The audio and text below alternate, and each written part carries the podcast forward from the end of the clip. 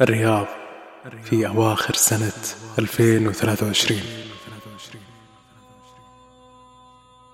الساعة الثانية ليلا.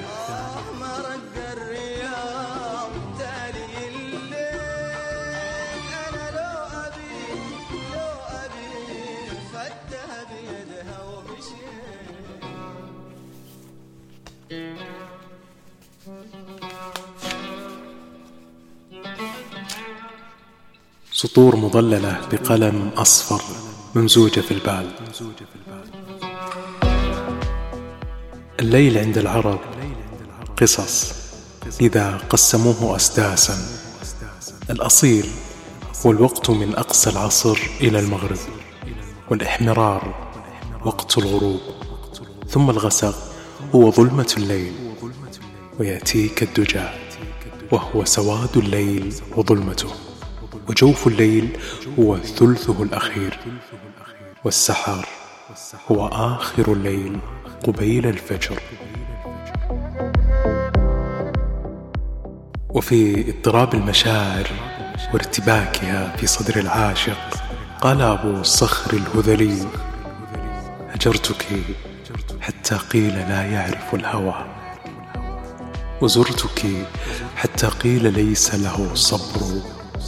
صدقت أنا الصب المصاب الذي به تباريح حب خامر القلب أو سحر. يقول نصيب بالرباح مساكين. مساكين أهل العشق ما كنت أشتري. جميع حياة العاشقين بدرهمي.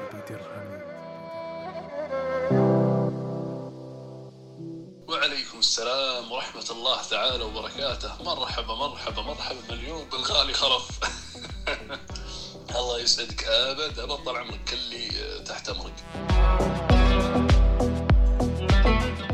قالوا أهم شيء في الحياة صديق. يمكنك الاتصال به في الرابع فجرا. وقالوا كم من ديك صدق أن الشمس تشرق بصياحه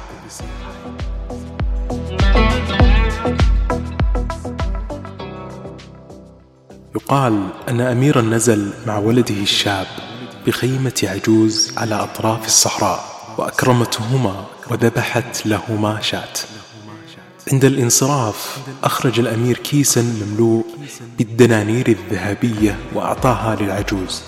وانصرف مع ابنه. قال له ابنه يا أبي هذه عجوز لا تعرفنا ولا نعرفها فكيف أعطيتها كل هذا المال؟ قال له والده هي لا تعرفنا لكننا نعرف أنفسنا. والشيء بشيء يذكر يقولون أن العبيدي الذي كان بمصر أرسل لشخص الأندلس وكان هذا الأندلسي هجل لعبيدي فكتب إليه أما بعد فقد عرفتنا فهجوتنا ولو عرفناك لأجبناك.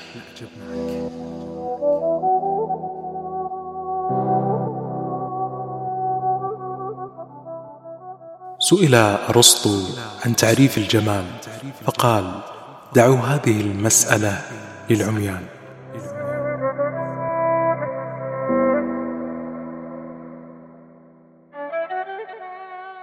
طلب أحد أباطرة الرومان من كبير الرسامين في القصر محو الشلال الذي رسمه في لوحة جدارية لأن خرير الماء كان يمنعه من النوم.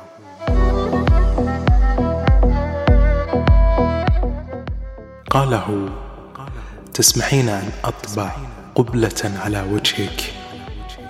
قالت هي لا مانع اطبعها بشرط ألا تنشرها.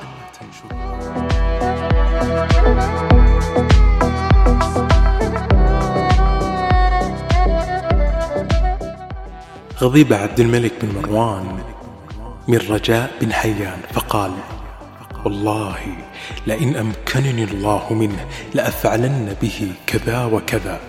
فلما صار بين يديه قال له برجاء يا أمير المؤمنين قد صنع الله ما أحببت فاصنع ما أحب الله. فعفى عنه وأمر له بصلة.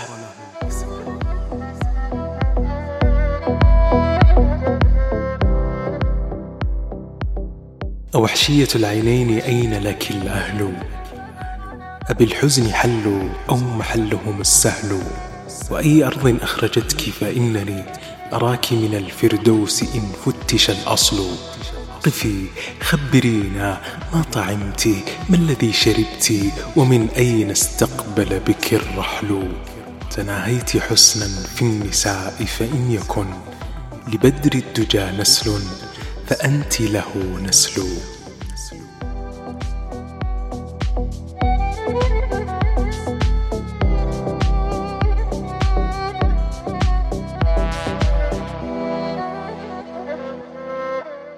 قال شداد الحارثي لقيت أسودا بالبادية فقلت له لمن أنت يا أسود؟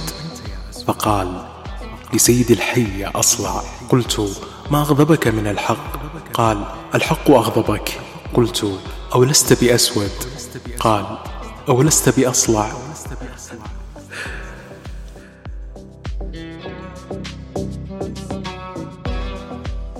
من طرائف الأصفهاني في كتاب الأغاني قال وعد الشاعر محبوبة له مكانا من شعاب عرج الطائف إذ نزل رجالها يوم الجمعة إلى مسجد الطائف فجاءت على أتان ومعها جارية لها. والأتان هي أنثى الحمار. وجاء الشاعر على حمار ومعه غلام له فواقع المرأة ووقع الغلام الجارية ونزل الحمار على الأتان. فقال الشاعر هذا يوم قد غاب عذاله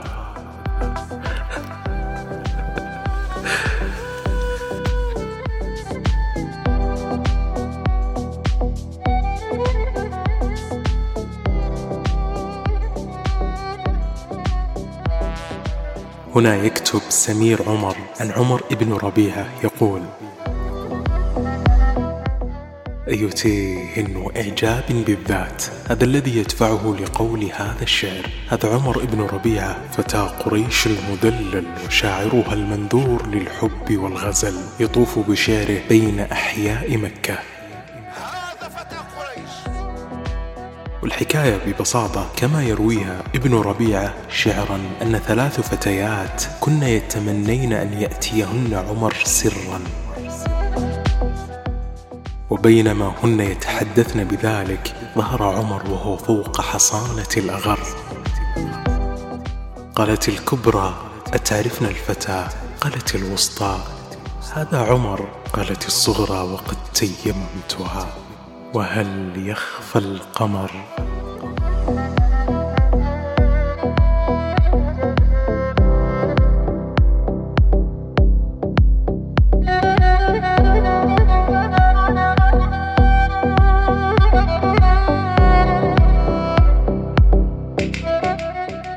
وتسألني هل أحببت مثلي؟ وكم من معشوقة لك أو خليلة؟ فقلت لها وقد هممت بكأسي إلى شفتي راحتيها النحيلة نسيت. وما أرى أحببت يوما كحبك ولم أعرف مثيلة. فقالت لي جوابك لم يدع لي. إلى إظهاره ما تخفيه حيلة. وفي عينيك أسرار حيارى تكذب. ما تحاول أن تقوله. فقلت أجل عرفت هوى الغواني لكل غانية ولها وسيلة إذا طالعتني أنسيت جرحي وإن الحب لم يرحم قتيلة وجاذبني إلى اللذات قلب. شقي ضل في الدنيا سبيله. وعدت كما ترين صريع كأس. أنا الظمآن لم يطفئ غليله فقالت كيف تضعف؟ قلت ويحي وكيف أطاع شمشون دليله؟ فقالت ما حياتك. قلت حلم من الأشواق أوثر أن أطيله. حياتي قصة بدأت بكأس لها غنيت وإمرأة جميلة.